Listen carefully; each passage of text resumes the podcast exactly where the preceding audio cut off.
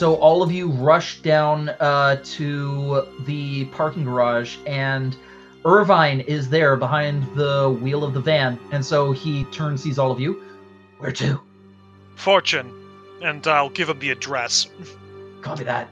And so with that, he immediately, like with the sound of burning rubber, he peels out of the garage and begins tearing down the street. As you guys are going along, like you can see that people are walking along the street, like looking visibly concerned, like down, uh, like they're showing the various parts of their bodies to each other. Like one person rolls up his sleeve to show off his forearm to somebody, while another person, uh, basically like lifts their shirt up to expose their stomach and show uh, a couple of friends that they're talking to. But it looks like uh, there are a lot of people who saw that broadcast and now have a mark that they didn't have before. But as a few minutes go by, then you find yourself soon enough just outside uh, the club known as Fortune. All right. Um, as we get closer, Blackmore's just going to say, "Drop me off around back."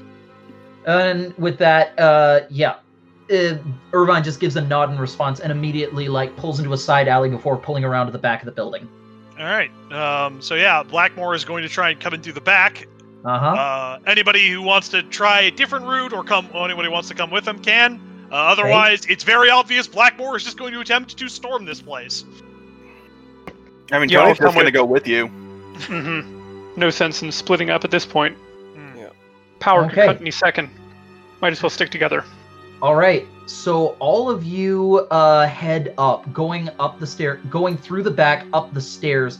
Um, as you do so, actually, um, security that seems to have been like working the day shift just uh, while the place is being, you know, just managed and getting ready for the night ahead. A couple of security members uh, come up to you and so, what's going on here? You can't be, uh, you can't be in here. Wait until business hours are. Yeah. So they're trying Adam will to. pull up his badge. London PD. Uh, they uh, hold their hands up and immediately back away from you. Official business. Uh, you're not in any sort of trouble, but you'd best clear out. Uh, they just nod hurriedly and uh, turn around and make their way towards the front of the club with a very hurried pace. And you all go up to, um, yeah, like you go up a flight of stairs to the second floor.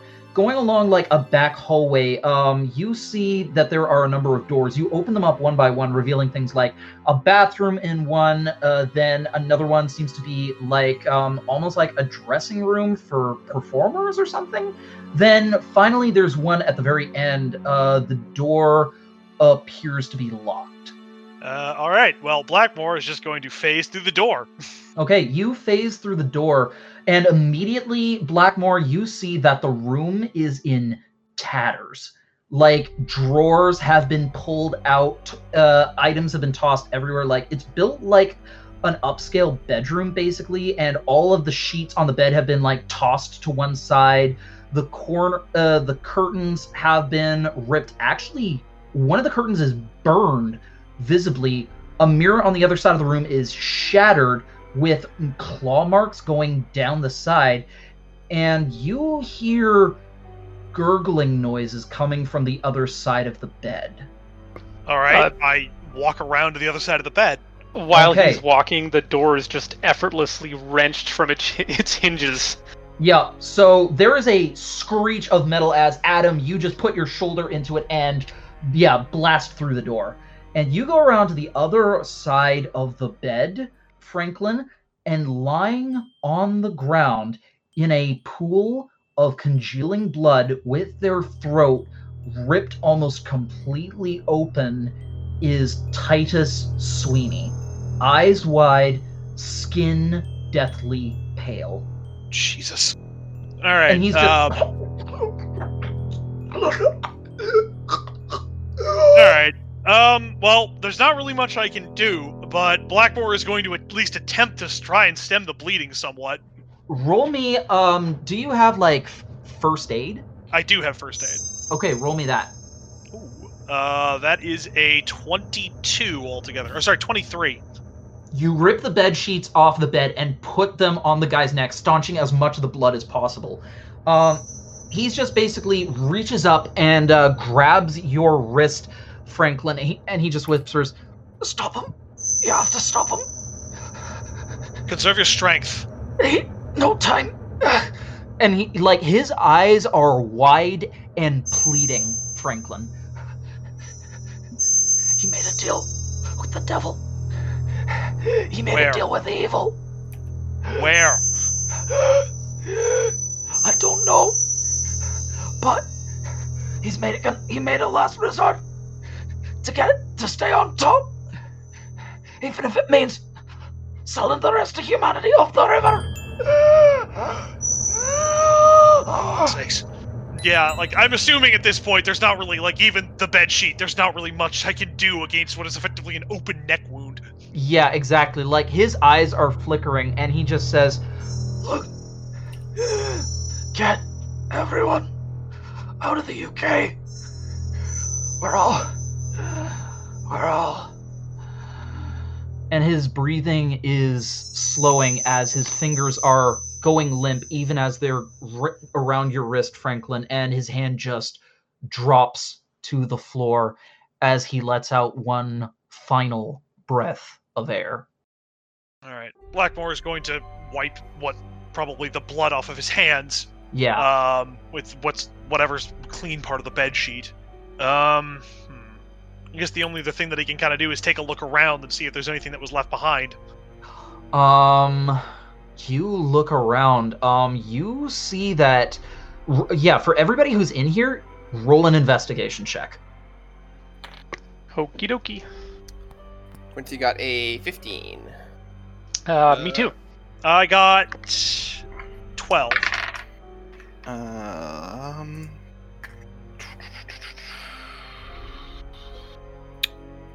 Eight. Okay, with a 15, Quincy and Adam, the two of you are looking around. Like, um, are you guys going to use any super senses that you have to uh, look around the area? Uh, yeah, sure. Yeah. I have night vision, super smell. I'll use vibration sense.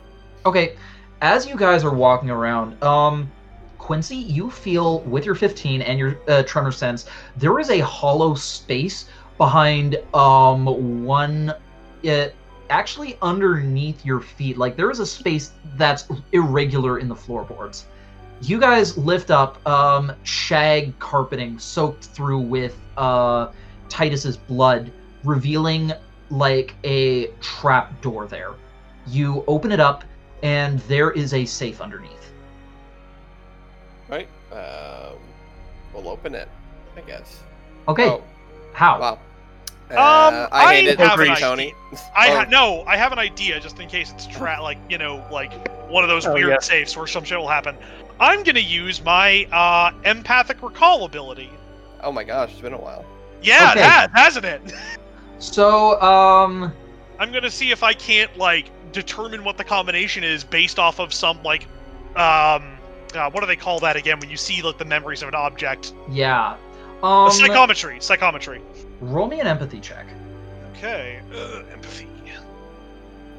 Uh, that is a twenty-one.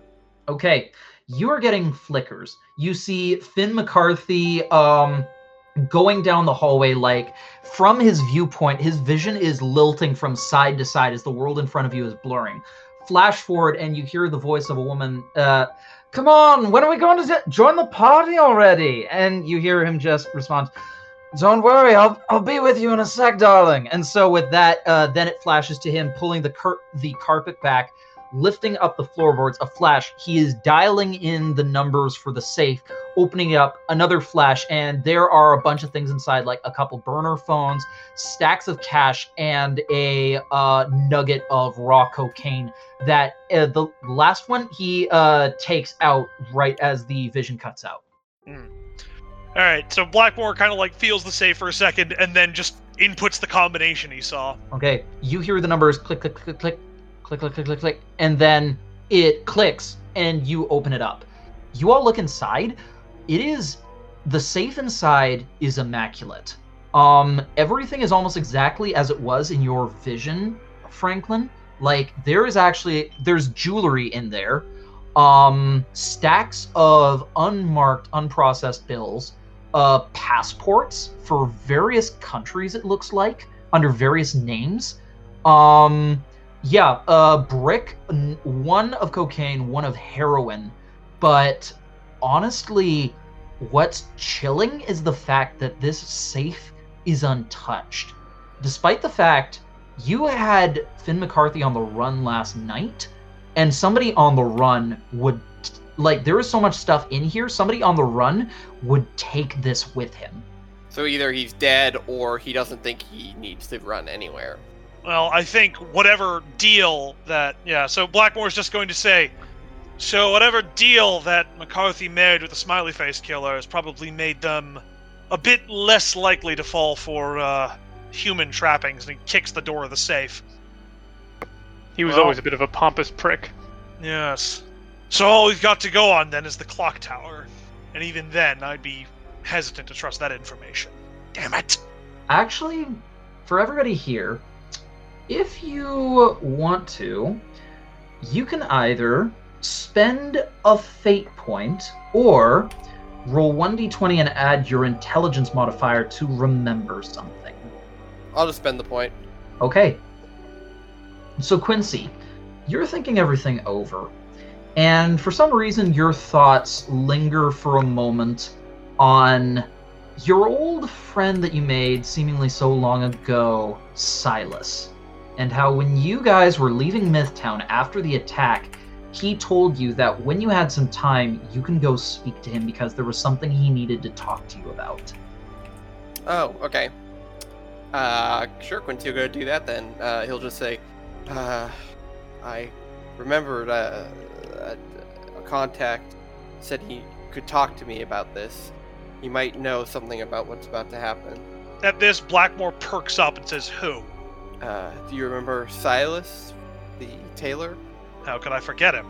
And all of you remember what um what Creedy told you that he what Silas was one of his contacts in investigating the smiley face killer and that Silas had been one of the smiley face killer's lieutenants a long time ago. Right. That was relevant. That yeah. So when this Blackmore like finally connects those dots, or at least has time to now finally connect those dots, and uh, yeah, pretty much makes his way out of the club and um, hails down for Irvine.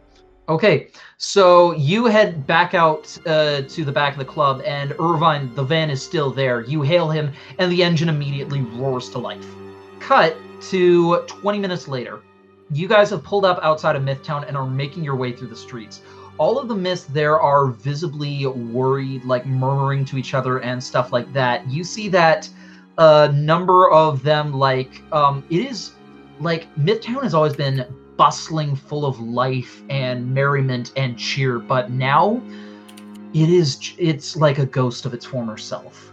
And you see that uh, Jack is actually coming out of a building, running his hands through his hair with Connor uh, close behind him, and the two of them are talking to each other in a low tone. Well, whatever it is, unless he wants to hail us down, uh, Blackmore is still going to just head towards Silas. Yeah. Well, actually, as you continue forward, Jack notices you and uh, hails you down. Hey, so I, I take it you saw the uh, newscast earlier. Unfortunately, We Yeah. saw enough. Uh, uh, wait, did any of you happen to hear, you Nope. know, the name? Uh, Tony will once again raise his hand. Uh, well, um, that's okay. That's you. Yeah. Um, Connor here. He got lucky. He clapped his hands over his ears, but me, and he, yeah, Jack just, uh, just sucks air in through his teeth. Ah, I won't say anything. Don't worry. But look, um, letting you know that a lot of folks are panicked. They don't know what's going to be going on later tonight, but uh, they're trying to keep their well. They're hoping to stay low to the ground. Yeah, keep the lights on, batten down the hatches, that sort of thing. Right. What about the rest of you? What brings you here? We are, need to talk to Silas. Okay. Uh, want me to come with? Um, if you're interested. Well, I mean, I don't really have much else to do right now, so might as well. So, uh, yeah, and that at that Connor nods and yeah, I figure we're deep enough at this point. No sense in backing out now. So with that, um, you four plus Jack and Connor begin making your way over to Silas's uh, tailor shop, and you head down. And entering in through his door, you see that he is behind his front counter. And despite the fact that this tailor shop is so full of vibrancy and color and life, normally it just feels empty. As Silas is standing behind the counter, a small doll in his hands, as one almost despondent finger stroke at a time, he is repairing a hole in her dress. And he looks up and sees all of you. Well, I am glad that you decided to take me up on my offer. It's not too late. Not yet. So then, what do you know? I, I Quincy says, "Nice to see you," and shakes his hand. Yeah, uh, he shakes your hand as well, Quincy. Always a creature of habit. Huh. I suppose many of us are. What I know, well, that is either a very long story or a very short one, but I imagine time is of the essence. A long time ago, I did meet the one you know of as the Smiley Face Killer in the realm of myths. And even in that realm, myths were divided into light and dark, and I did find myself on the side of darkness. And many of us who felt the same way congregated in that little circle of his, with the killer himself at our center.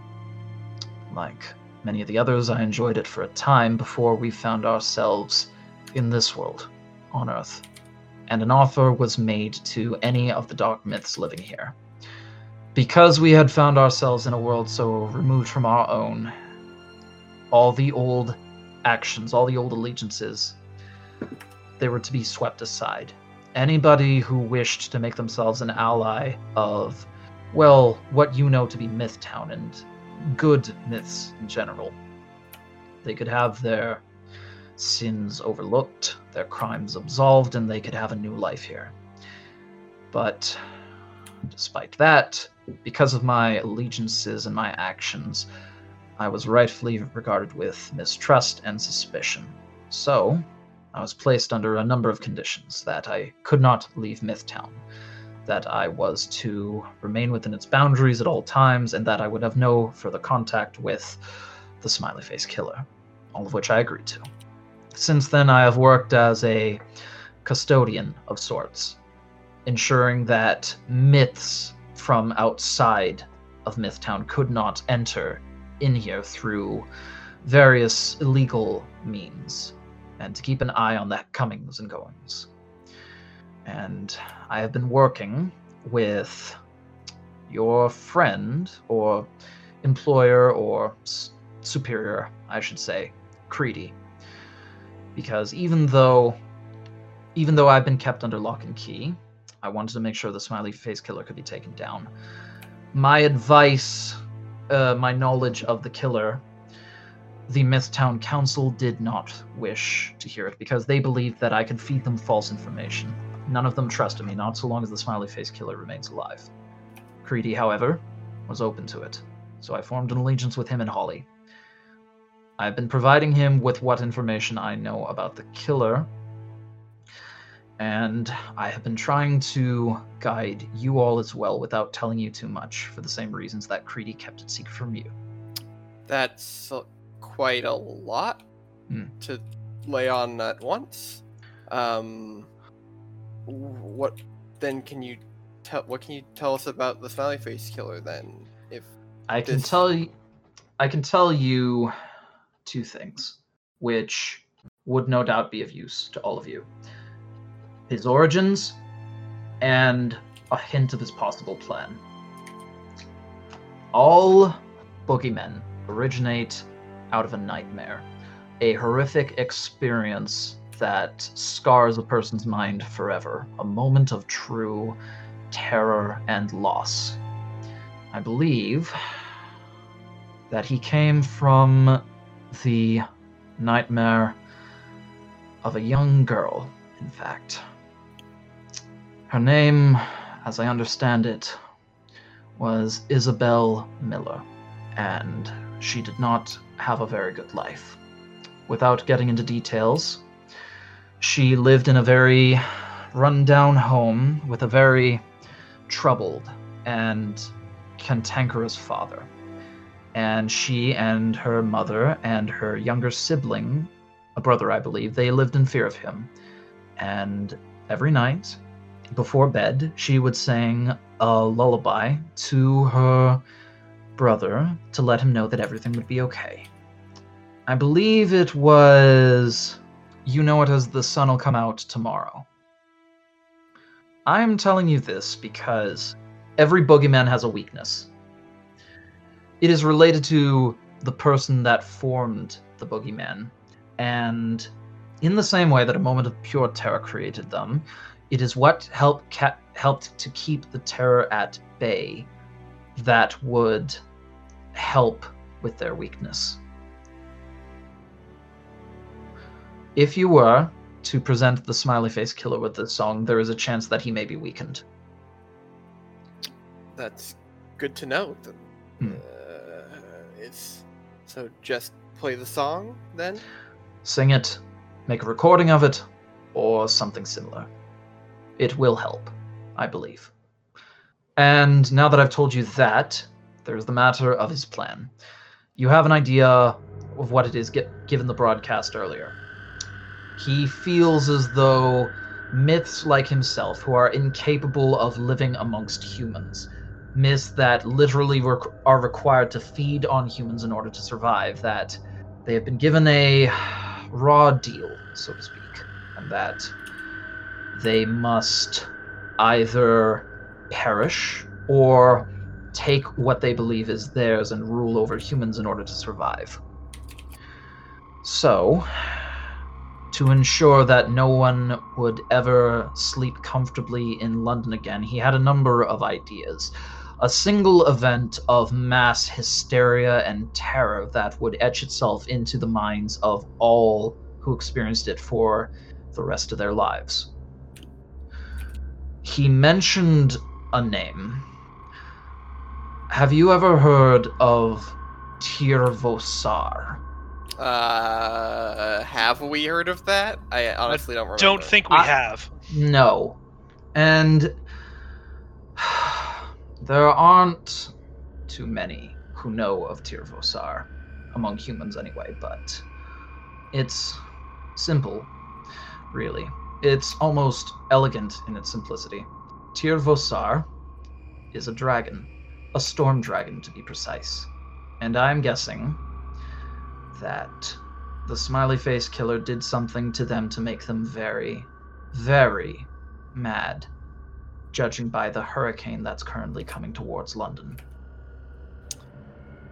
Are we worried perhaps that this dragon is not simply angry, but is working with the smiley face killer? I doubt it. Um, there are.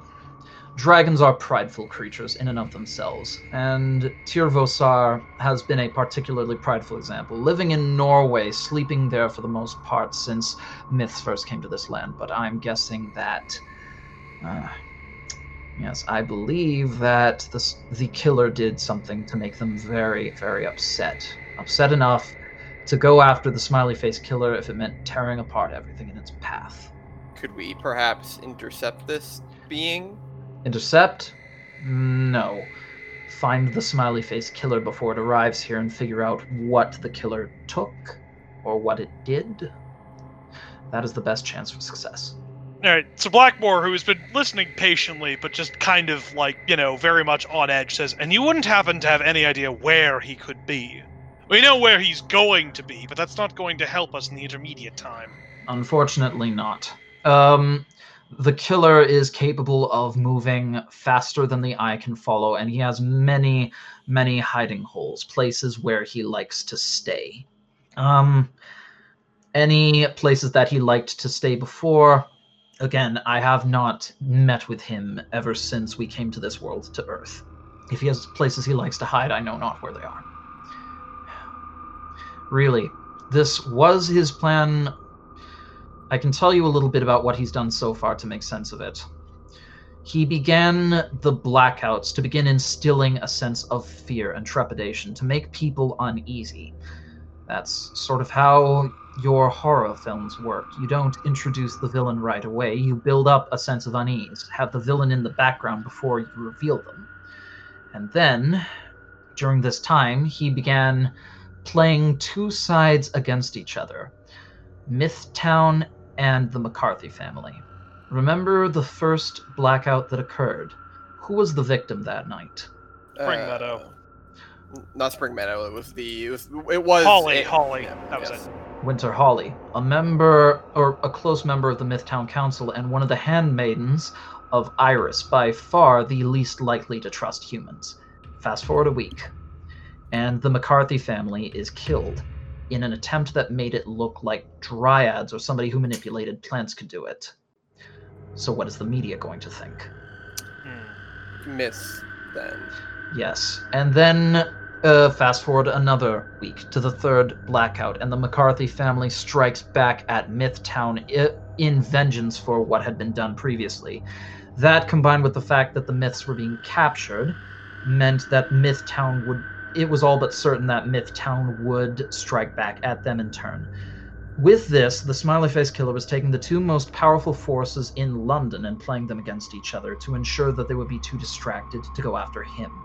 And to ensure that this would continue as planned, he planted Ten Tam Talar in the McCarthy family to ensure that they would guide Finn McCarthy along this path. And then in the meantime, he would also have his lieutenants doing other things as well. They would uh, be doing actions of their own to weaken various forces in London, get them ready for what is to come. Because his other lieutenants, including the Gasha Dokuro, the Avatar of Domination, they are all representative of myth that cannot belong in the civilized world that you know it as. And they ha- they had myths under their control as well, the Gasha Dokuro having a variety of undead who are sworn to its cause. But with your defeat of the Gasha Dokuro, well, I dare say that we haven't seen any undead then or since. What about the other ones? The hill giants, the harpies. Those I can tell you about. The hill giants and the harpies are. They represent the beasts of the world, the ones that prey upon creatures, whether myths or humans, and they have been under the thrall of the one known as the Hunter, an ancient and powerful myth that dates back to prehistoric times. One of the first concepts of predation that was experienced by early Neanderthals that evolved into Homo sapiens. As for the other myth, that one is the plague is the most recent example of a myth being freshly created. They are representative of pollution, corruption, of things that have gotten into the airways and the vents of the world. Uh, the ones that you saw, I believe it was the second blackout, such as the plague rats and the corruptors, those are the servants of the plague. And if I'm not mistaken, I haven't. Uh, through what I have gathered through information, you have taken down three lieutenants so far, including the graveyard, the, uh, the noble, and the master. But the hunter and the plague are still out there. And no doubt later tonight, when you try to find the smiley face killer, those two will be in your path.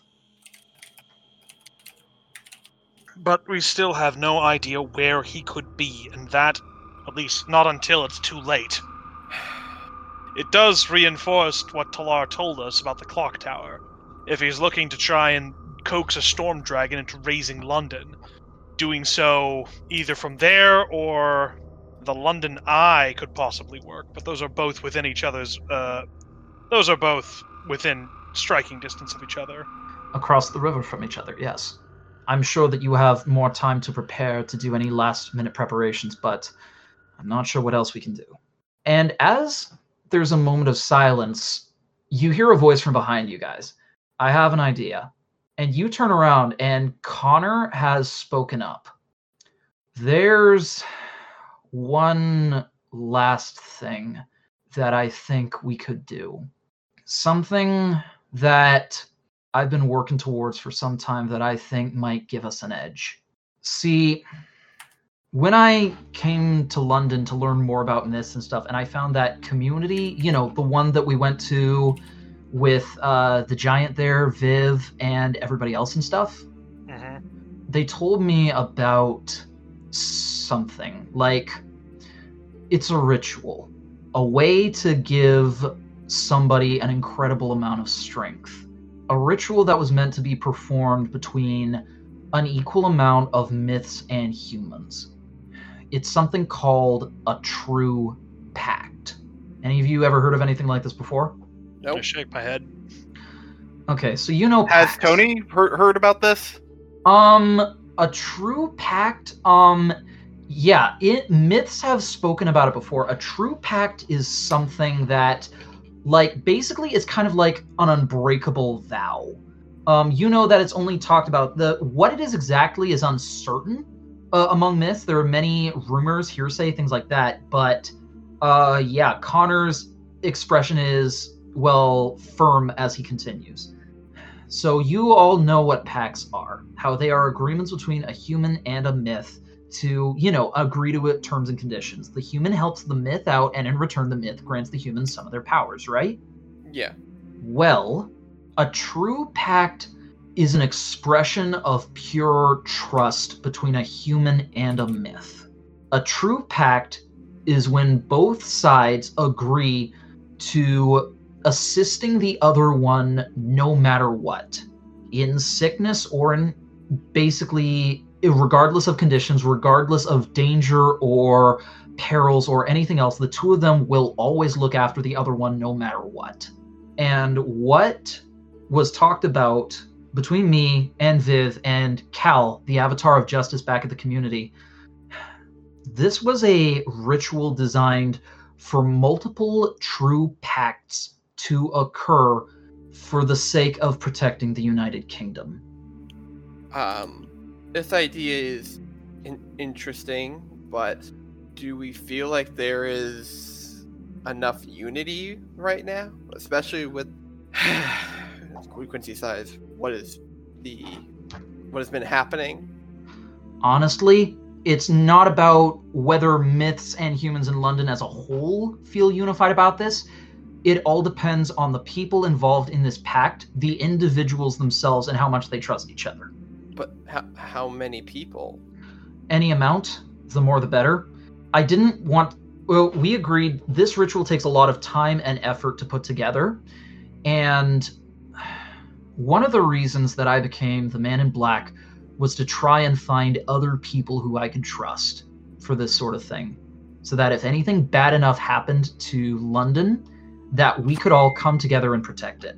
And over time, I found a couple people, and he kind of looks around at all of you, who have proven time and time again that they care more about the protection of London than anything else, and are willing to protect both me- humans and myths with an equal level of uh, devotion.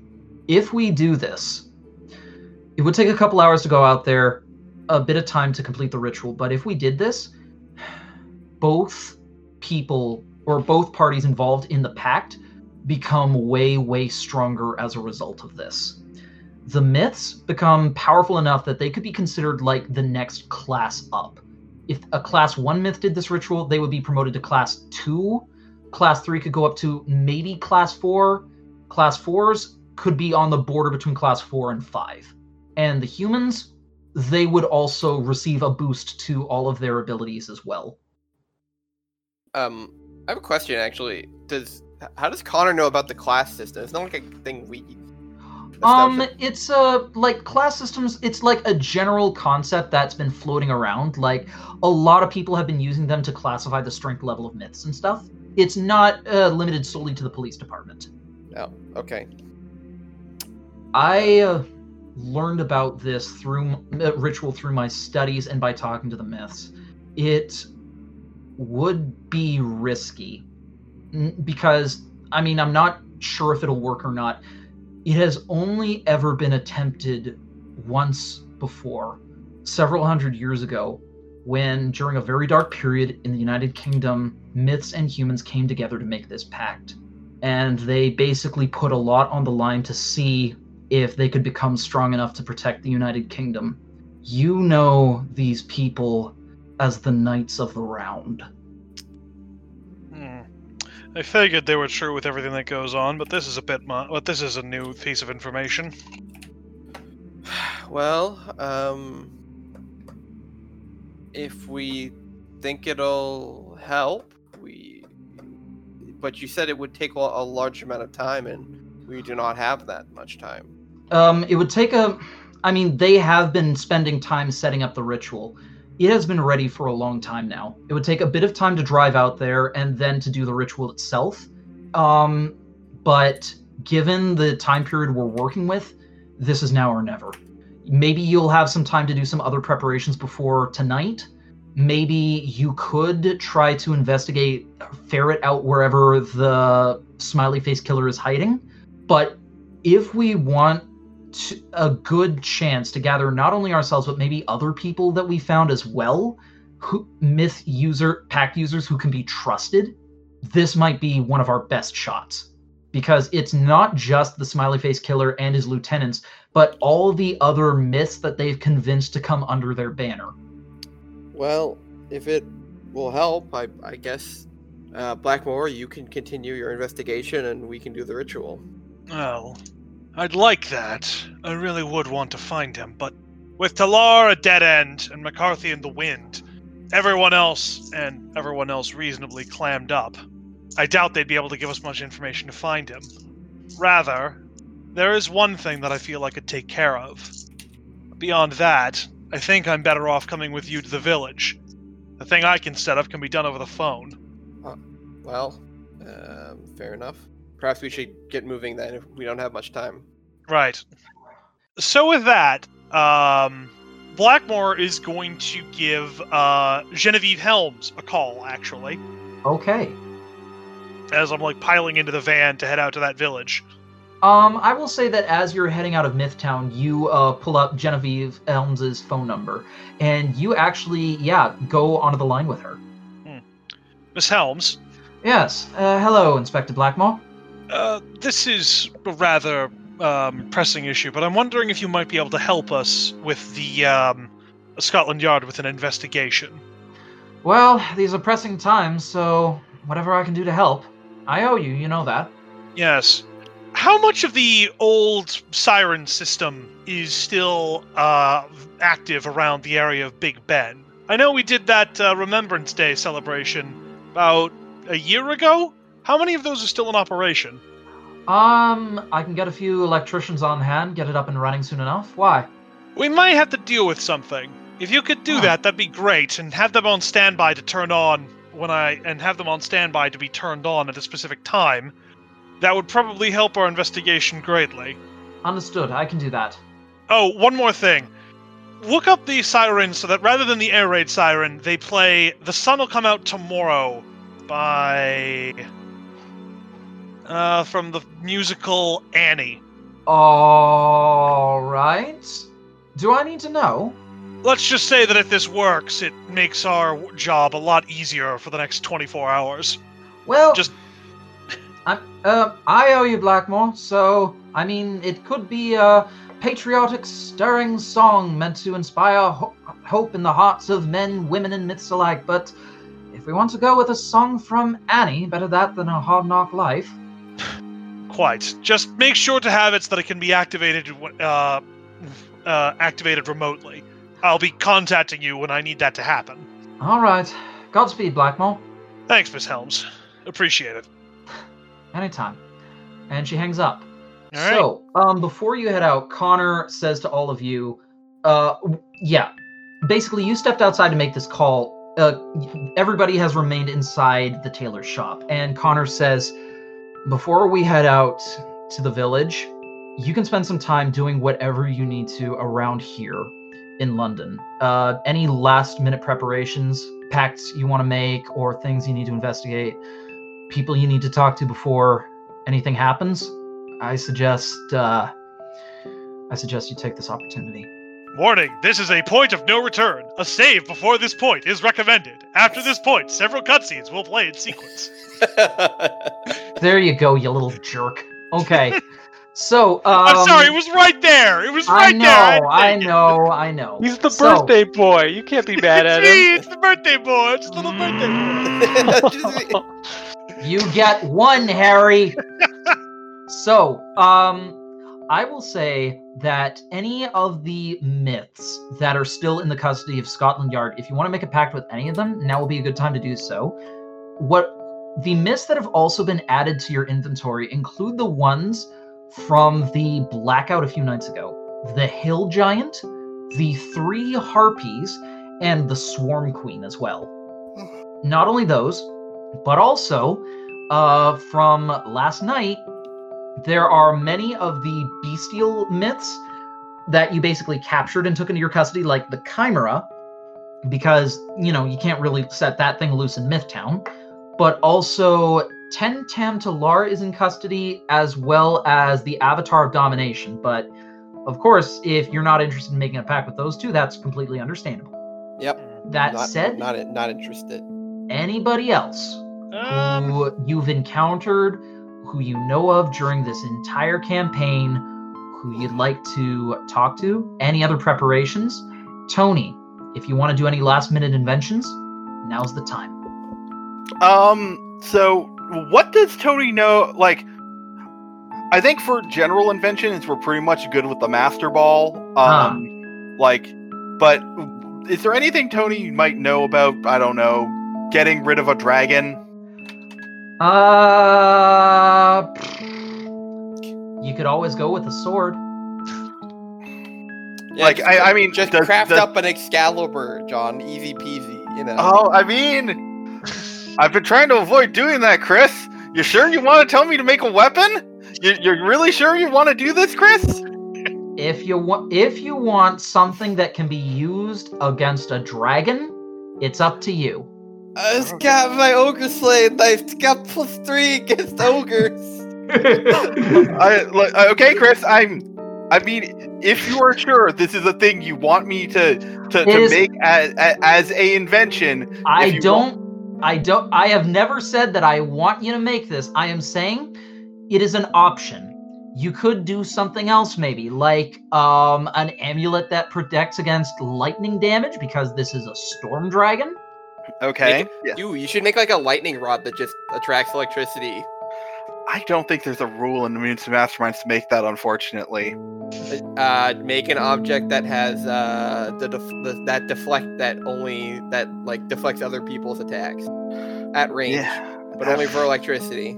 I mean, yeah, I guess I could technically do that. Magical lightning rod. Mm-hmm. Sure, sure. That's that's better than me breaking the combat system. Let's do that. Oh, I so wanted Excalibur 2, the anti-material rifle. this is my gun that shoots swords. Just a fucking breech loaded, like, okay, I'm gonna slide the blade in and pop it up and then start firing great It's swords 10 feet it. long because you like break the barrel open and slide the Zweihander in and then crack it back. No weapon forged by the hands of man can slay me. Wait, what the fuck is that? Cyclops made, motherfucker! okay, so um all right, so Tony, uh, make me an appropriate role for the design of the blueprint. So I, I, I I need to figure out how how I'm gonna No. build this. Like, but like I. I, I'm good, Chris, but I'm not like five seconds good. okay, uh, okay. Hey everyone, thanks for listening. You can find us on Tumblr at listentothesenerds.tumblr.com or on Twitter at LTTNcast. All our music is sourced from incompetech.com and is licensed under Creative Commons by Attribution 3.0. You can email us at listentothesenerds at gmail.com.